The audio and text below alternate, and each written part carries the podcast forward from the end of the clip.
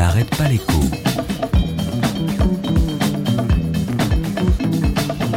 Alexandra Ben Saïd.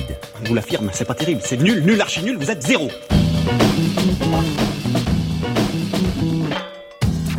Ah bah oui quand même, chez Carrefour, plus de 2000 postes supprimés, plus de 200 magasins fermés, le PDG a échoué et pourtant...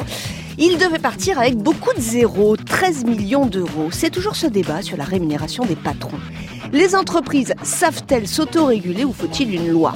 Non, pas de loi, surtout pas, disent les organisations patronales. Et regardez, la FEP et le MEDEF viennent de renforcer en trois jours le code de bonne conduite.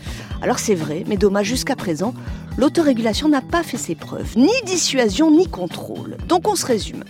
Peut-on compter sur cette charte des bonnes manières? Non. Peut-on compter sur l'éthique personnelle des grands patrons? Non. Peut-on compter sur la clairvoyance du comité de rémunération des entreprises? Non.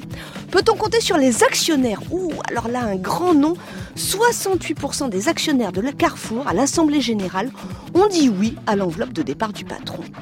Alors sur quoi peut-on compter? Visiblement, le politique garde du pouvoir, le coup de fil du ministre de l'économie qui menace de légiférer un effet dynamisant lorsqu'il y a atermoiement. Et en amont, ce qui secoue le cocotier, eh c'est l'opinion publique, la mobilisation syndicale, les actionnaires salariés, les réseaux sociaux et les unes des journaux. Est-ce que c'est suffisant?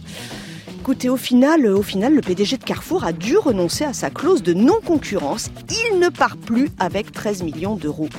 Non, mais il part avec euh, un peu moins de 10. Il y en a marre de se comporter comme des sagots avec tout le monde sous prétexte qu'on a des responsabilités. On n'arrête pas l'écho sur France Inter.